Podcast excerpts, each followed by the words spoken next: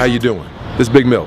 And I, I wanted to tell you something. I grew up in the inner city of Chicago, but it really doesn't matter where you are. Right now, I'm in downtown Los Angeles, but it really doesn't matter. Last week, I was in Pierre, South Dakota, and it really doesn't matter.